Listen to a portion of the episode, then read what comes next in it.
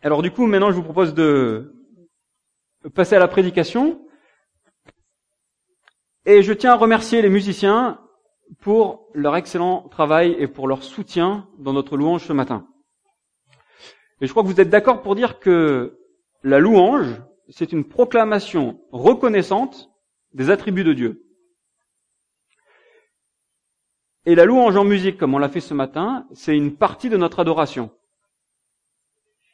Et cette, activité, ce qu'on a fait ce matin, n'honore Dieu que si c'est en adéquation, que si ça entraîne une vie de louange globale dans notre vie. Et, on voit dans l'Ancien Testament que souvent les prophètes ont reproché au peuple d'Israël que oui, d'un côté, ils rendaient, ils rendaient un culte à Dieu, ils montaient à Jérusalem, ils amenaient leurs offrandes à Jérusalem, mais de l'autre côté, dans leur vie, c'était pas du tout en accord avec ça. Et ce matin, on a loué Dieu pour, euh, alors euh, non exhaustivement, pour sa justice, parce qu'il est vrai, parce qu'il est lumineux, il, est, il demeure au milieu de nous, il nous donne l'espoir, il est splendide, il nous rafraîchit, il est bon, il est miséricordieux, il nous soutient, il est doux, il nous libère et il est plein d'amour. Rien que ça. Nous avons proclamé toutes ces vertus, nous avons proclamé l'excellence morale de Dieu. Et c'est une joie d'avoir un Dieu tel que l'on a. Mais est-ce qu'on arrive à vivre toute cette liste de choses dans nos vies? Est-ce qu'on arrive à se laisser influencer par Dieu quand on le loue pour ensuite rayonner toutes ces qualités dans notre vie, dans notre quotidien? Est-ce qu'on est, est-ce qu'on dit des choses vraies? Est-ce qu'on est juste? Est-ce qu'on est doux envers notre entourage? Est-ce qu'on est bon avec nos collègues de boulot? Est-ce que euh, les gens nous trouvent splendides à l'image de Dieu? Et ça, bien sûr, c'est plus difficile le quotidien, c'est toujours difficile. Et ce matin, on va se laisser encourager, on va regarder un passage où l'apôtre Pierre encourage les chrétiens qui vivent des moments très difficiles dans une société mauvaise à vivre une vie qui annonce l'excellence morale de Dieu. Globalement. Donc ouvrons nos Bibles dans 1 Pierre 2, au verset 9. Donc on va lire les deux versets 9 et 10. Vous au contraire, vous au contraire, vous êtes une race élue, un sacerdoce royal, une nation sainte, un peuple acquis, afin que vous annonciez les vertus de celui qui vous a appelé des ténèbres à son admirable lumière. Vous qui autrefois n'étiez pas un peuple, et qui maintenant êtes le peuple de Dieu. Vous qui n'aviez pas obtenu miséricorde, et qui maintenant avait obtenu miséricorde. Et pour structurer un petit peu nos pensées, on va suivre ce plan.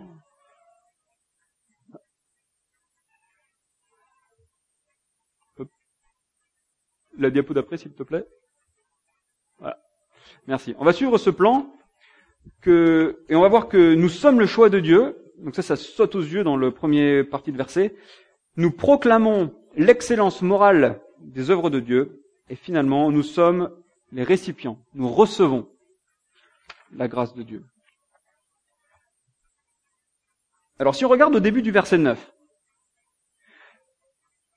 Pierre utilise quatre références de l'Ancien Testament qui décrit le peuple d'Israël, et il reprend ces quatre références et il les applique à l'Église. D'accord? Et ces quatre éléments, donc euh, vous avez race élue, roi prêtre, nation sainte et peuple libéré, c'est vraiment quelque chose qui est important, c'est vraiment c'est une fondation du peuple d'Israël, parce que Dieu a dit ça à Moïse juste avant qu'il reçoive les dix commandements. Donc on n'est pas dans pas dans quelque chose qui est à la marge. On est dans quelque chose qui est central dans l'identité d'Israël. Et ces quatre éléments insistent sur la séparation d'Israël avec leurs voisins, avec les autres peuples. Donc on va regarder les mots les uns après les autres. Donc race élue. Ce mot-là, qui est euh, quasiment banni de notre vocabulaire aujourd'hui, sous-entend la descendance d'un peuple particulier. D'accord? Ça sous-entend un lien généalogique, une famille élargie. Donc pour Israël, c'est évident, ça fait référence à la maison de Jacob. Vous vous, souvenez du, du refrain dans l'Ancien Testament, vous êtes les fils d'Abraham, d'Isaac et de Jacob. Donc ça, c'est la notion de race. Vous êtes les descendants d'un peuple particulier. Et de la même manière que Dieu avait choisi Abraham, en Jésus-Christ. Il nous a choisis et nous sommes une race. Nous avons une filiation commune, nous sommes des enfants adoptés. Donc voilà le, le premier terme. Ensuite, on voit roi prêtre. Donc déjà, c'est surprenant parce qu'en Israël, ces deux rôles étaient portés par deux personnes différentes. Vous aviez le roi d'un côté, et puis vous aviez le prêtre de l'autre côté qui était dans le temple. Mais en Jésus, ces deux fonctions sont réunies. Il est à la fois le roi dans le royaume de Dieu, et il est à la fois le grand prêtre qui nous permet d'accéder à Dieu. On l'a chanté tout à l'heure avec le voile déchiré. Il nous permet d'accéder à Dieu. Et de la même manière, nous, vivons ces deux rôles. Nous sommes des prêtres pour le monde, c'est-à-dire qu'à travers nous, les gens peuvent voir Dieu, la personne de Dieu est révélée au monde à travers nous, et en tant que fils de roi, nous régnons dans son royaume. L'expression suivante, c'est nation sainte. vous l'avez, hein? Donc pour Israël, ce terme insistait sur la séparation, une nation mise à part, qui aurait dû montrer ce que ça signifie de vivre sous la, en dépendance directe de Dieu, sous l'autorité directe de Dieu. Et si on regarde la loi, tout, dans leur vie, donc on peut prendre l'exemple, leur vie quotidienne, la vie pratique, leur travail, même leur agriculture, la manière dont ils cultivaient, la pratique de la justice, leur accueil de l'étranger, leur attitude envers les personnes financièrement modestes, leur vie familiale, tout devait être une proclamation de qui est Dieu. Et du coup, là, on se rend compte que la notion de sainteté, la nation sainte, c'est beaucoup plus qu'une liste de règles à suivre.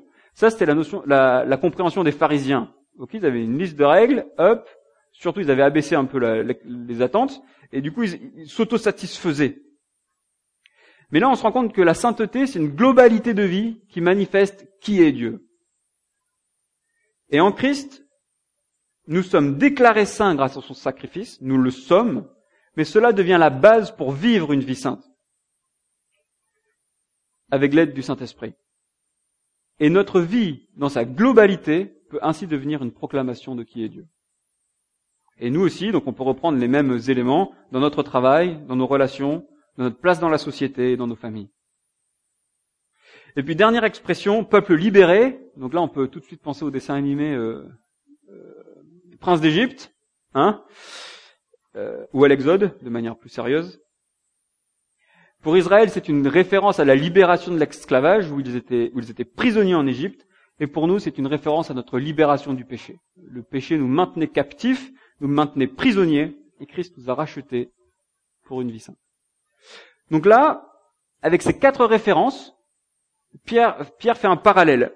De la même manière qu'Israël avait été racheté pour être une nation sainte, qui proclame qui est Dieu en contraste avec les autres nations, nous avons été rachetés pour proclamer qui est Dieu en contraste avec le monde qui nous entoure.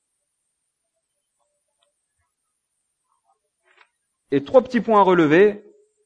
On remarque que notre identité ne se base pas sur nous. On, remarque que notre identité se base sur le fait que Dieu a fait un choix. Dieu a choisi Israël et Dieu nous a choisis. Et malgré les multiples abandons d'Israël, ça on, pense que si vous lisez l'Ancien Testament, on s'en rend bien compte qu'ils étaient rebelles, qu'ils jamais ils arrivaient à vivre une vie correcte avec Dieu. Eh bien, Dieu est resté fidèle à ses promesses. Il a été fidèle, il est fidèle et il sera fidèle. Et ainsi, la base de notre vie chrétienne ne dépend pas de nous, ni de nos circonstances, mais de Dieu. Et ça, c'est fondamental. Ensuite, en Christ, Dieu nous a donné tout ce qui est nécessaire pour accomplir notre rôle. Alors oui, on a été choisi, mais en plus, on a été sanctifié, et en plus, on a le Saint-Esprit qui peut nous guider dans cette sainteté. Et dernièrement, c'est à nous de jouer. Donc oui, on, a vu là que Dieu a tout pourvu, mais si on regarde, si on regarde globalement dans le Nouveau Testament, on note deux, deux exhortations des, apôtres. Premièrement, ils nous disent que Dieu nous éduque comme un père éduque ses enfants à travers les circonstances de notre vie. Pour forger notre caractère, pour forger notre vie à sa ressemblance, Dieu va utiliser nos, expériences de vie et va nous demander, grâce au Saint-Esprit, grâce à ce qu'il a fait, de réagir correctement à toutes ces circonstances, bonnes ou mauvaises. Et ensuite, tout simplement, et c'est le reste de l'épître de Pierre, il nous dit, agissez bien. En gros, simplement, il nous dit, faites des efforts. Ensuite, on passe au deuxième point, et on va lire la fin du verset 9. vous avez été donc, euh, excusez-moi, vous avez été racheté, vous êtes un peuple acquis, pour que vous annonciez les vertus de celui qui vous a appelé des, des ténèbres à son admirable lumière. Alors là, vous avez peut-être quelques mots différents selon les traductions. Donc, euh, vous avez peut-être annoncé des vertus, annoncé des louanges ou annoncé des œuvres merveilleuses. Mais là, le sens annoncer, c'est plus, large que simplement parler ou que louer. Ça veut dire vraiment proclamer, annoncer clairement, expliquer. Et ensuite, on a le mot vertu. Et là, ça souligne l'excellence morale des œuvres de Dieu. Donc, on peut reformuler toute, cette affaire. Et on peut dire, vous avez été rachetés pour proclamer clairement l'excellence morale des œuvres de Dieu qui vous a appelé des ténèbres à son admirable lumière. Donc jusqu'ici, Pierre nous a dit, voilà qui vous êtes, et maintenant, il va un cran plus loin et il dit, il affirme que la proclamation de l'excellence morale de Dieu est une conséquence de qui nous sommes. Et le meilleur exemple, bien sûr, c'est Christ qui a vécu cette excellence morale, là où on l'a déjà dit, les pharisiens, ils se contentaient euh, d'une liste de règles qui était longue, mais malgré tout.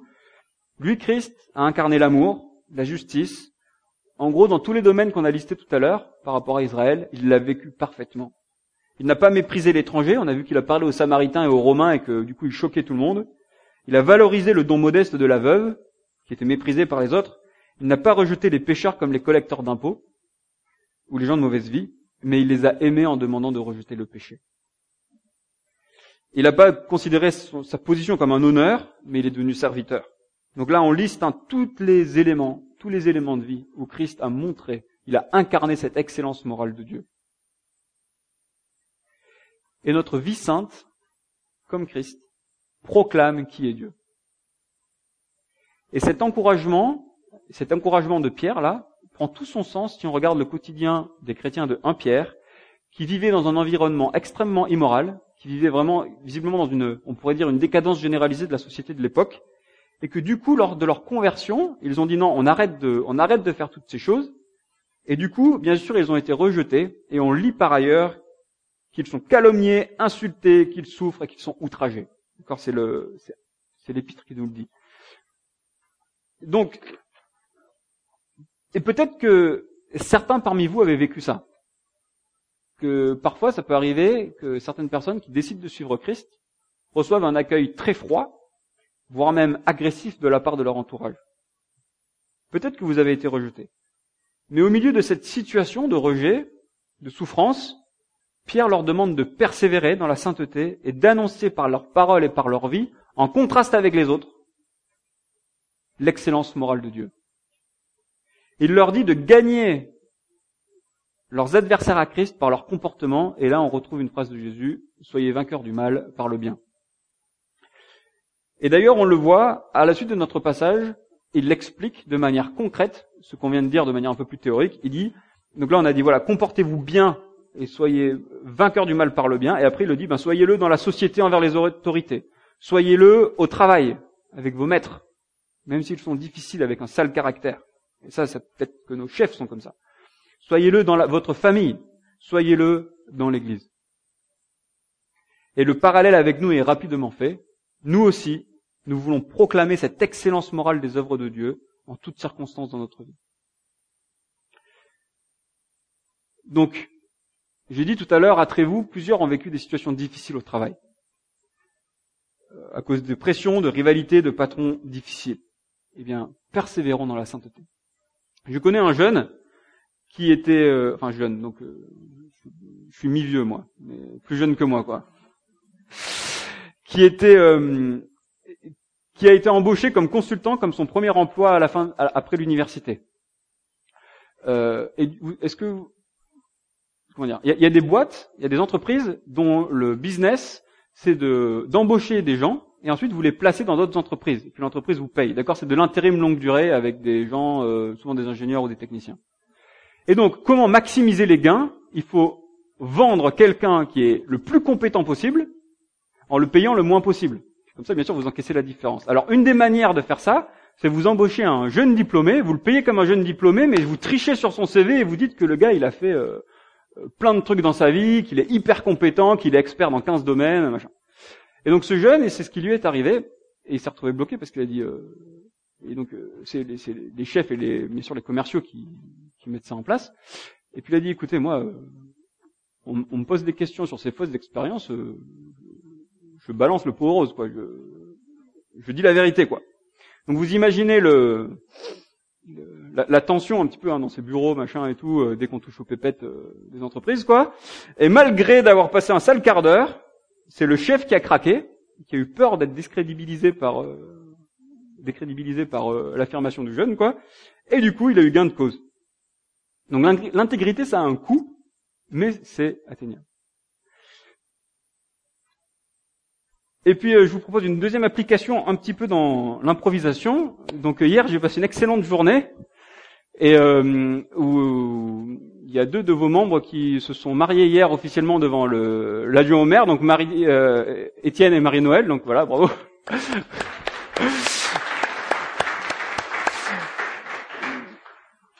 Et dans la société dans laquelle on est, je crois qu'un mariage, donc on on va les oublier pour pas les embêter, mais globalement nos mariages, nos mariages sont un témoignage de ce que Dieu veut entre un homme et une femme. Donc là aussi, on voit dans une institution de Dieu qui est fortement attaquée, nous pouvons être le témoin de l'excellence morale de Dieu, de son plan, de son, de son dessein intelligent pour l'homme et la femme.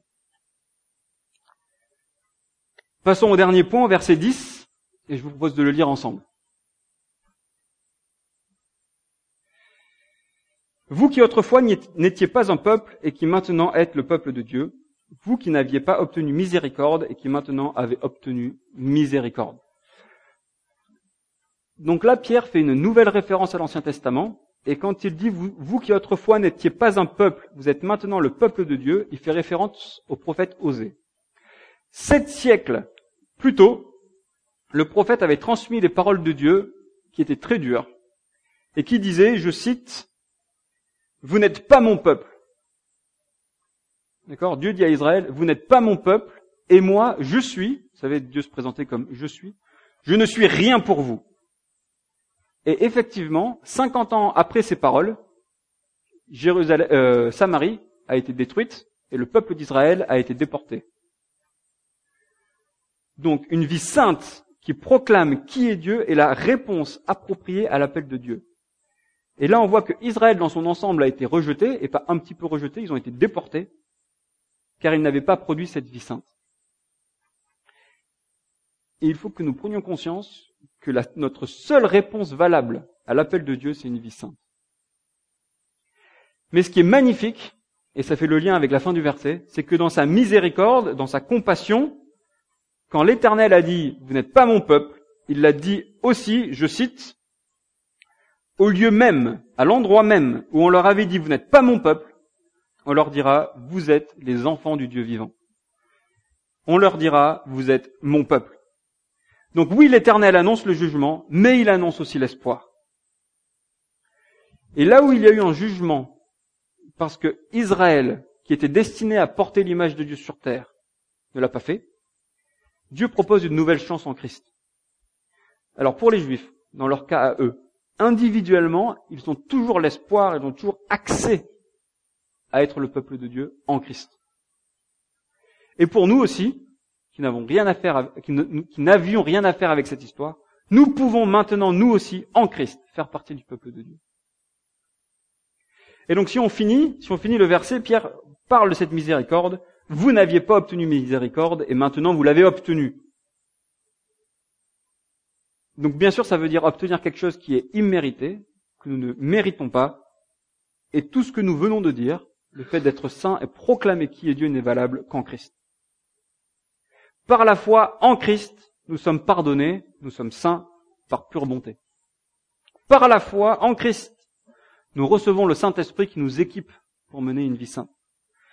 Par la foi en Christ, nous sommes les enfants de Dieu, qui nous éduquent, comme nous éduquons nos enfants, par pure bonté. Et par la foi en Christ, nous sommes un peuple qui proclame l'excellence morale de Dieu, par pure bonté. Alors pour conclure, on peut dire que parfois on peut être euh, un petit peu challengé ou un petit peu découragé par une telle attente.